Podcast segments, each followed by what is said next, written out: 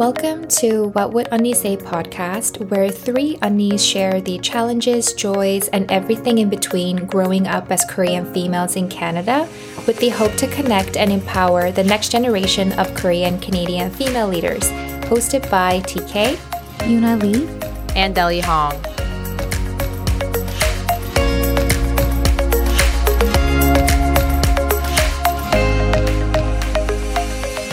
Welcome to episode 12 of What Would Unnie Say?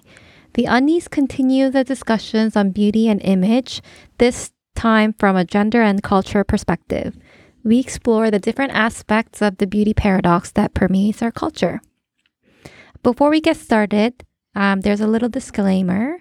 Topic that we discuss in this episode are for our reflections only we want our listeners to know the contents of this podcast are focused on sharing our personal experiences about the beauty paradox.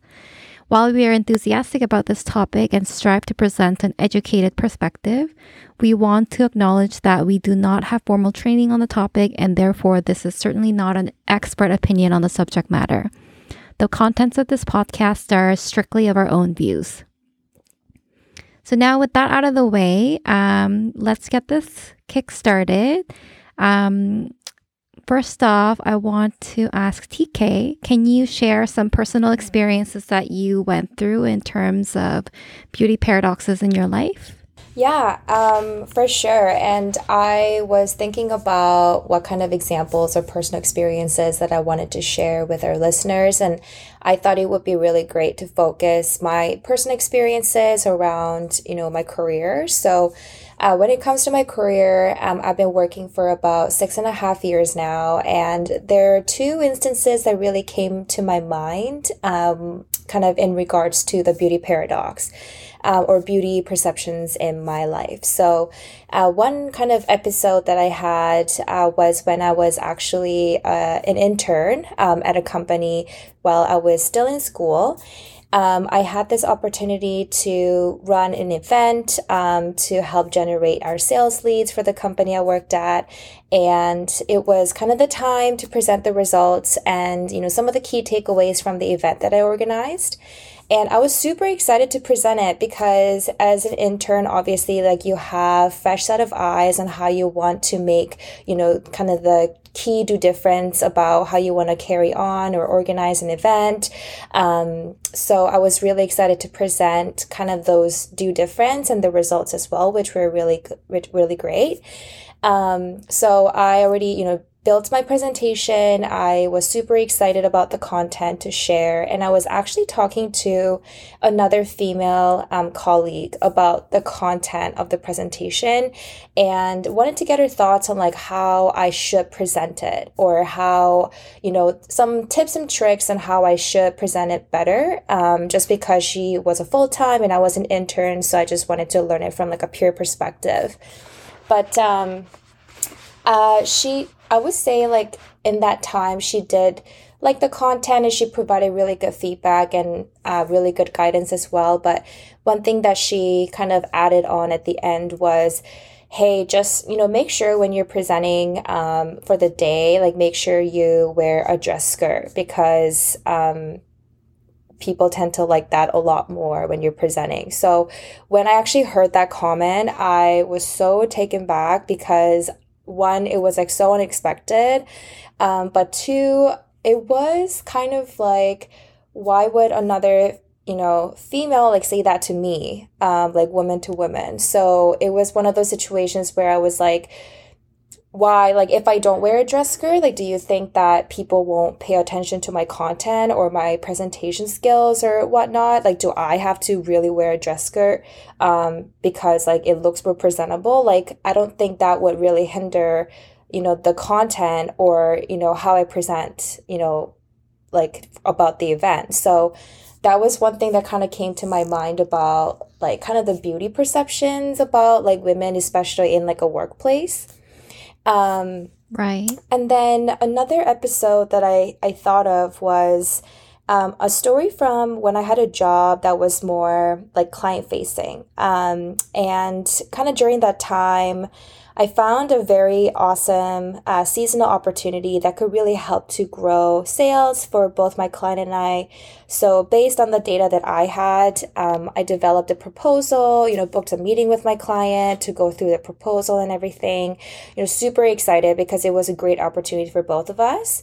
And it was honestly like a really well fleshed out plan and like growth rate that, you know, my client would be super happy about and could really benefit the business.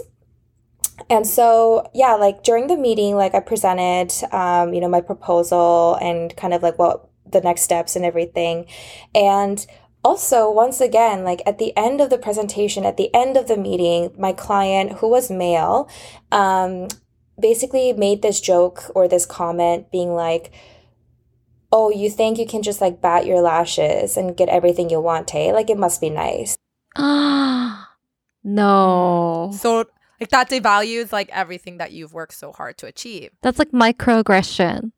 Yeah. So it's like, what do you think that we've been doing this whole time? like I yeah, like I was, you know, we were talking about the proposal. We were like, he was very much on board, and we, I thought we were having a great discussion about how we can, you know, really bring this to life. And then he goes on to add this comment. So it's like, it kind of made me question, like, as I was driving back home, being like, like, would the client not have committed to the proposal, like that I was proposing, because like, like, would the client have like have done that if I didn't live up to like um, the beauty expectations that he had of me?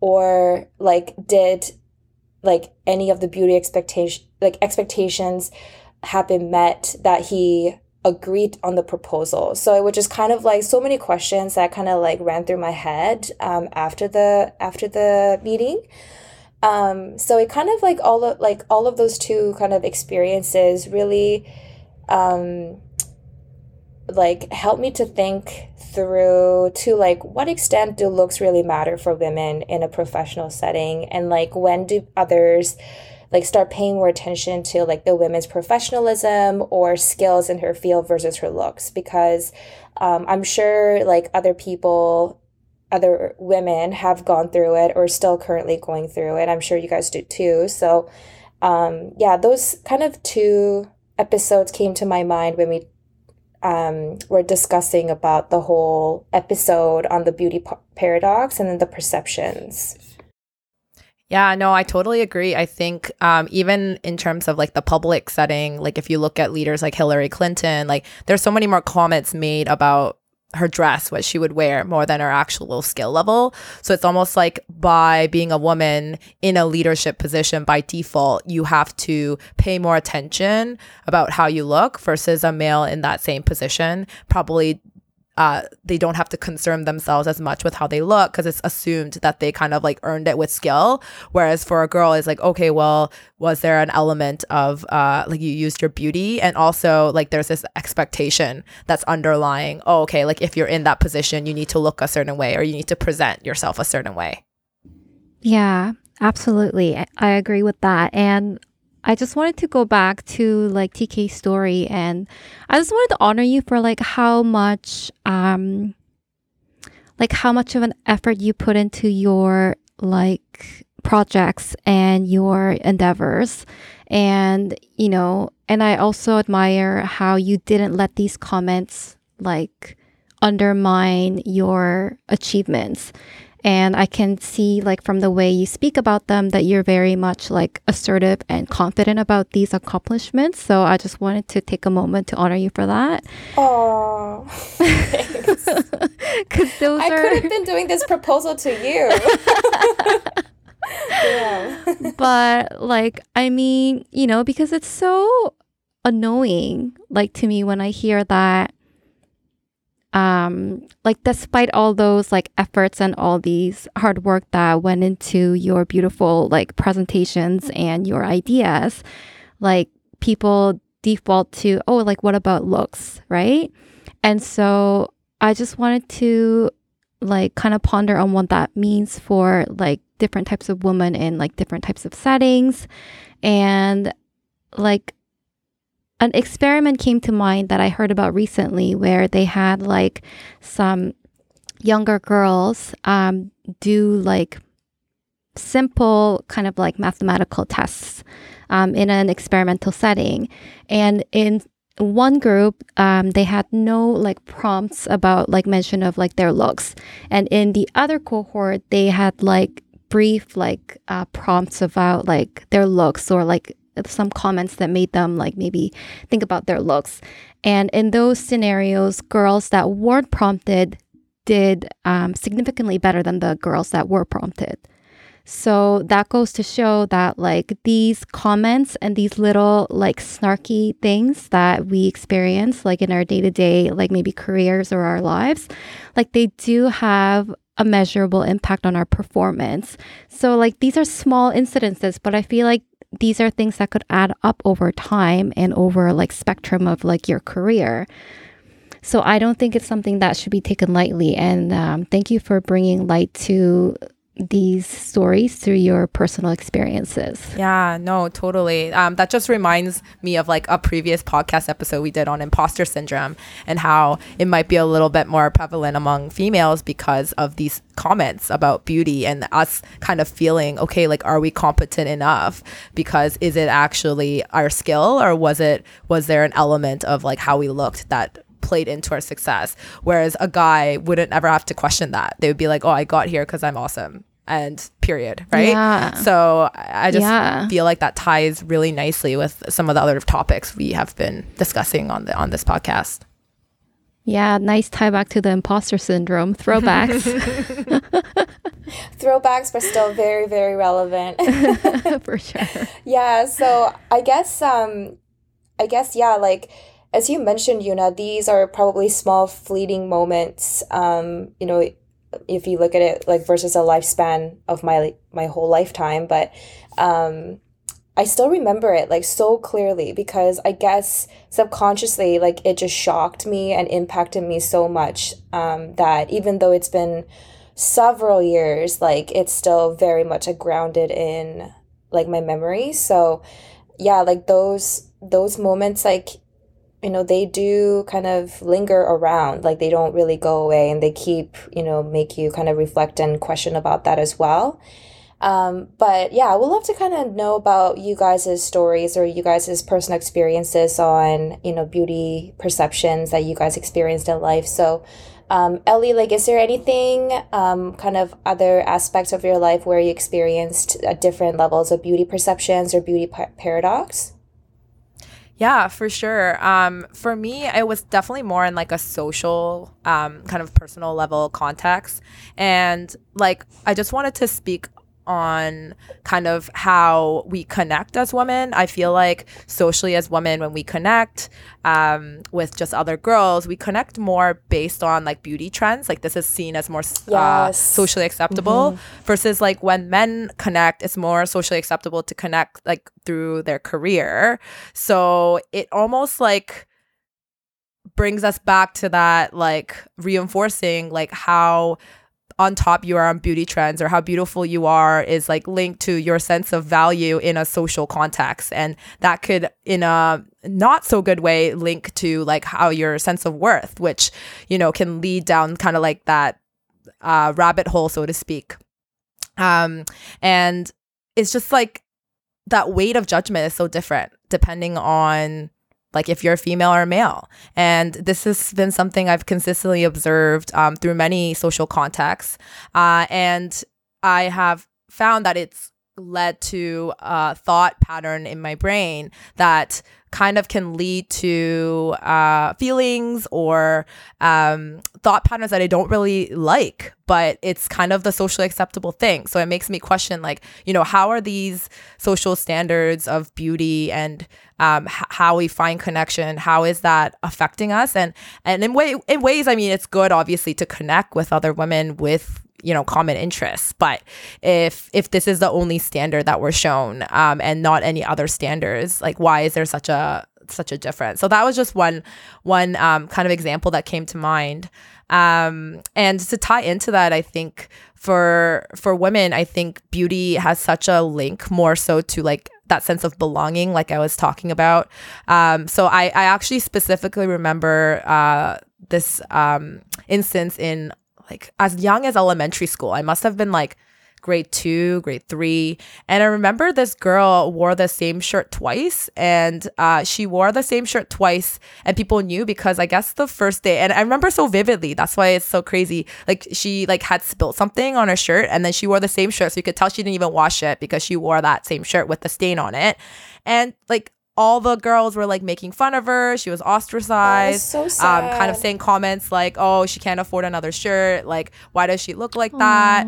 Um, so like, I just felt like you know, th- that image like or that story sticks out in my mind because it like kind of um, cemented this belief that oh like women are judged more harshly on their beauty versus i saw boys do that and like they were never judged on wearing the same shirt twice. I had boys in the class that would wear like literally the same shirt like three four times a week and they were definitely not judged to the same standards. Same thing with obviously in our modern society look at like when we go out to events we can't there's this social kind of norm that you can't wear the same dress twice you know? Uh, do men have that? If they wear the same dress shirt twice they don't get judged. That's so true. yeah right? Uh types of uh you know judgments we put on each other as as as women um in a social context and how that reinforces kind of this beauty paradox um within even our own communities. And you know i don't know how much of that is just like you know um, culture or how much of that is like marketing like because you know you could see it's per- fairly pervasive on instagram or uh, in malls or whatnot like this idea that if you're if you look a certain way you'll belong in a certain group because you have the same hair the same nails um, um, and that will instantly gain you like belonging or that sense of like acceptance in that group. So yeah, I just um I don't know if there's like an answer for this. It's just kind of like my train of thought in terms of like how these social standards affect us and kind of like these ways that we don't even realize and we just kind of accept them without really questioning like what does this mean for our life and our perception um in terms of like yeah our, our our worth or just our sense of belonging or just our sense of connection with with others Yeah, honestly, like when you mentioned the whole um your experience like in grade 2 or 3 about this girl who wore the same shirt, it's like why do we remember that? It, it's like so long ago, but it's so impactful and like we still remember it. It's just wild like just listening to the stories. yeah it's just crazy because you think it's such a small thing but like it like it's literally embedded into the deep crevices of my brain Yeah. like it's just like it's Yeah. like and it, it was it's like one of the legs of the table so to speak that like shapes like your belief systems and shapes your perception of the world and all these little stories to your point tk about what you're saying like these little comments like they do add up and they make an impact on how we how we how we um, you know interact with each other how we see the world um, and kind of questioning you know is this the world we want to live in and should we should we question that perspective um, and and like and then um, again the, along the same line of uh, i guess uh, kind of social context this whole idea of like beauty over comfort like why is it that women when we have to be beautiful uh, we have to sacrifice so much comfort like Beauty's pain. like yeah Beauty it's is like pain. it's like accepted that beauty is pain like we have to go out and like heels and like super uncomfortable we clothing have to shave our Whereas, legs. and pluck like yeah pluck yeah like pluck body Yeah. hair in like painful places. so painful Like I'm not gonna say where. and like also All like over the body. painfully time consuming like not even comfort Yes. but it's just like we need so much like we need to put up with so much um versus like men don't have to sacrifice comfort in the same way we do. Like they're just a lot more like low key about it. And they're like yeah like just accept me for who I am. Like this is who I am. And obviously there's like it's a spectrum but I could say like generally as a whole like that's definitely something I've observed. Like you've never seen men like wear like girdles and not be able to digest food whereas Yeah, like you know what not being hundred able percent I've experienced that. yeah I can't digest food when I wear like Yes. corsets, okay? Yes, like like, this is a shapewear, shapewear. I remember I tried one, Yeah. and I literally could not go through my dinner because I couldn't like, I couldn't eat anymore because it wouldn't let my stomach expand more. And They I'm should like, be called indigestion yeah, wear. and I paid for this. I paid like I think 150 bucks to not be able to eat my food and to not be able to breathe. Like, yeah. this is not Oh something Crazy. that like happens among among um men, And right? remember- among guys. I'm sure you guys did this too, because I did. Like back in the day, like early 20s or whatnot, or even like 18 or 19, like when you're going out clubbing or like when you're going out to a bar or something, when you wear like a Mhm. very short, like risque dress with heels, like dead December, and it's like snowing mm-hmm. out, like whatever. And Oh, yeah. guys, like, I remember I was like, no, this is fine. Like, I don't need coat checks. I would like not wear a coat or a jacket and just like brave the cold, where like the guys will wear like a sweater, jeans, boots, like whatever. Like, I remember that. I'm just like, man, like, I, I was either like really brave or like really stupid. Like, but like it just goes to Been show done like that. what are the experiences and like what have we been like kind of um, conditioned in a social environment that like that's seen as okay Like, what are we prioritizing? Like in that scenario, like prioritizing we're not prioritizing our comfort. and it's like the thing yeah. too. It's like exactly. when if you decide not to dress like that, when you're going with other girls who are dressed like that, it's also kind of that comparison point, right? It's like Yeah. you want to dress And you feel left comfy out. and you want to wear a sweater, jeans, like whatever. But then all of the other girls put so much effort and like they're wearing dresses, heels, like hair done, makeup done, nails done, everything. So it's like Mm-hmm. there's also that comparison too. Like if you don't live up to that, yes. like you're gonna be one that's perceived not like on kind of that level of beauty or whatever. Like the ugly duckling. Yeah, so Yes. it's like it's very hard. Like Yeah. I think that's why we probably, you know, did that back in the day, but yeah, it's it's kind of wild to think about now. yeah i mean well, still do to a point. Yeah, like, still To be fair, yeah definitely still like do still not off that train. yeah but but it's just something definitely to aware think when I'm doing it. yeah And like I do it more begrudgingly now as opposed to like being like, oh, I'm fine. I'll be like, this is fucking cold. I don't know why I'm doing this, but I'm doing it. Yeah. You know what I do Like- now is when I go out, I literally bring an extra pair of shoes. So I'm like, okay, like if I want to take pictures, look nice, I have heels, and then as soon as Yeah. we're going out dancing, I switch shoes because it's not worth the discomfort.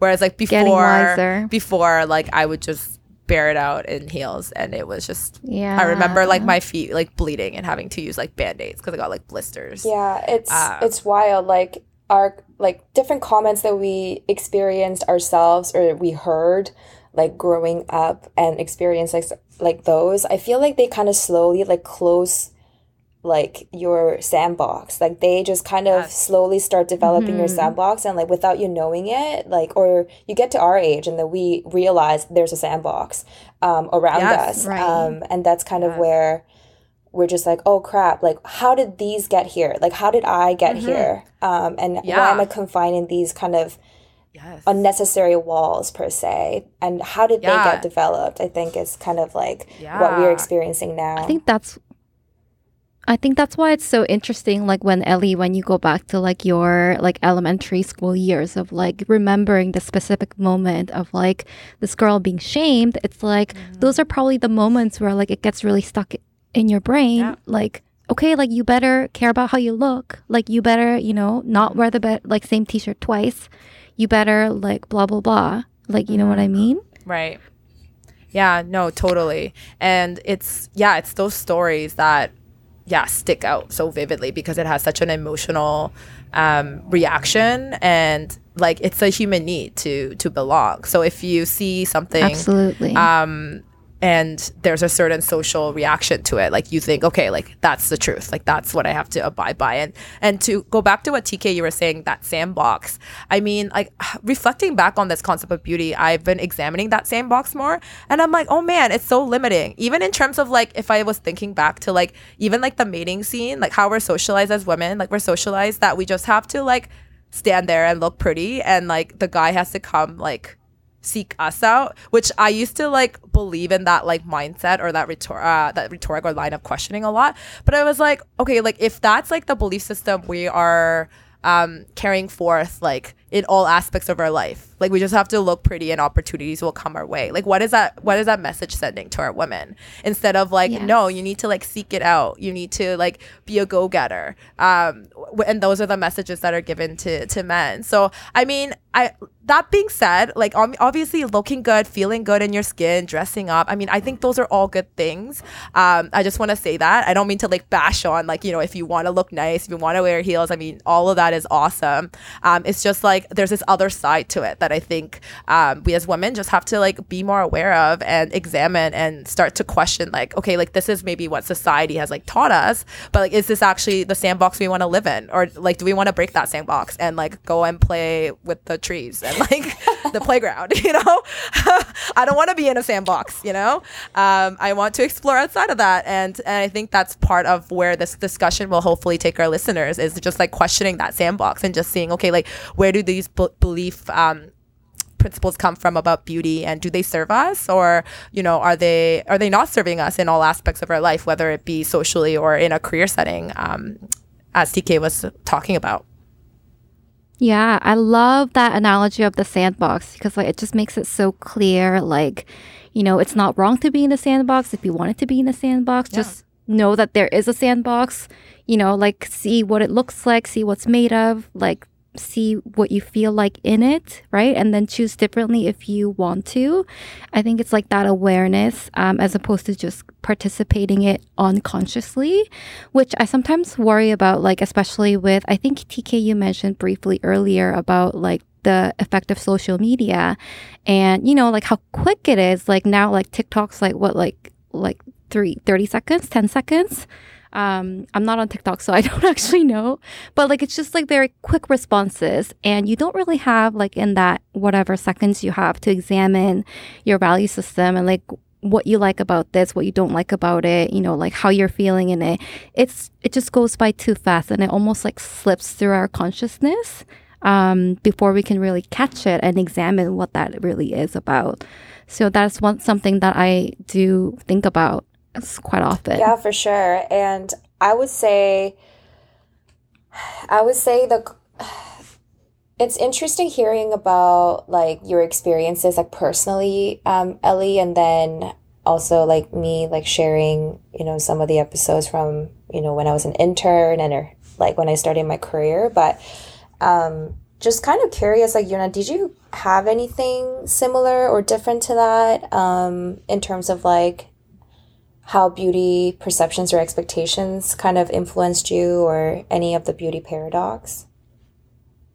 Oh yeah, I think like um throughout my life like I can pull on many different like instances where I had similar experiences mirroring that of you and Ellie's. Um, but I did want to kind of bring light to like some of the experiences that I had as I like kind of matured a little bit I don't know. I don't want to say the word mature because that makes me sound really old. and I am not. As you um, blossom, you know, a young one. As, as I blossom. yes, it's all about perspective. Nice reframe. Yes, yes. It's a positive Ellie. thing. Love it. Thank you. Thank you for that reframe. Um, but I did want to like quickly just um, talk about the value of women based on like how youthful we look. So that is to say that like one of the most rampant ideas that I can say in the culture scape and also I've observed many times in my life is as we enter into our 30s, um, I might have to say like me a little bit further in than um, Ellie or TK. Um, but in terms of our physical beauty, there's this perception that like it fades once we enter into our 30s and we're kind of not, you know, considered to be in our prime state anymore. Kind of like um, you mentioned the the blossoming analogy, but it's almost like you as a woman are perceived to be like you know, a bud like in your teens and then you kind of blossom in your 20s. And then by the time you're 30s, you're basically like, you know, at the end stage of that blossoming or, you know, it, depending on who you talk to, they might even consider that like you're withering away completely. But even though like you've only lived like, you know, maybe like one third of your life. So I kind of have experienced that from a lot more of um, like personal sort of levels. Um, like for example in the dating scene um, i was speaking to someone just over like drinks like very casually and they um, mentioned the idea of like the christmas day analogy so they're like well you know like women are like christmas um, day Christmas Christmas um, days. So I was like really curious. So I was like, "What do you mean by that?" and they were like, well, like, you know, on Christmas Eve, like everyone's excited, like you're like everything's like you know at the highest value and everything's like amazing. And then christmas day like when you're 25 it's like you're at your prime basically. So it's like when everything's supposed to happen everything that's magical. And then 26th come and it's like boxing day and everything's on sale. Oh my god who made that analogy that's a horrible analogy. So, wow. So i didn't know how to respond to that but oh i just was goodness. like oh like that's um that's an interesting um, analogy. And i just kind of laughed it off at the time but i don't know. I just i just um thought about that analogy more recently now that, you know, I I'm way over my my 30s and probably according to that analogy, like I'm way past the the maximum sales rate by now. Um, but yeah, but even from your family, there's a lot more pressure as you mature over 30 to kind of um, settle down and have a family. Like, you're not getting any younger. No one's going to want you. Like, you know, just perpetuating that idea that desirability really fades away with your age.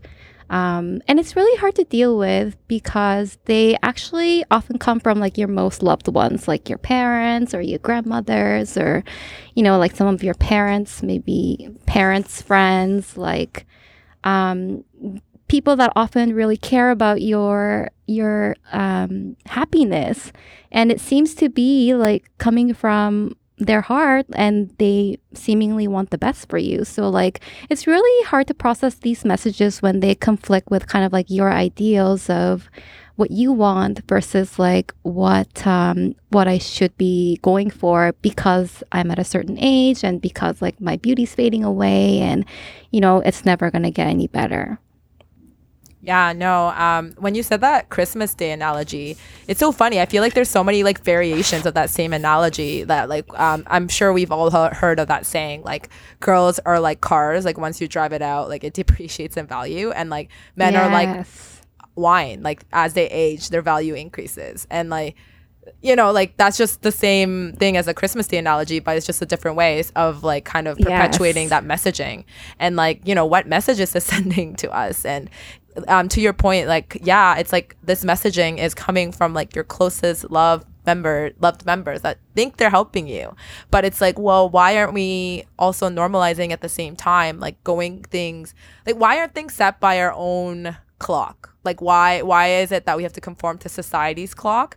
Why can't we go at like, our pace of what feels right for us and true to us um, and not feel bad about that yeah. Yeah, for sure. Exactly. Um, when you said that, Yuna, like that made me so sad but angry at the same time. like the Christmas analogy. Oh my gosh.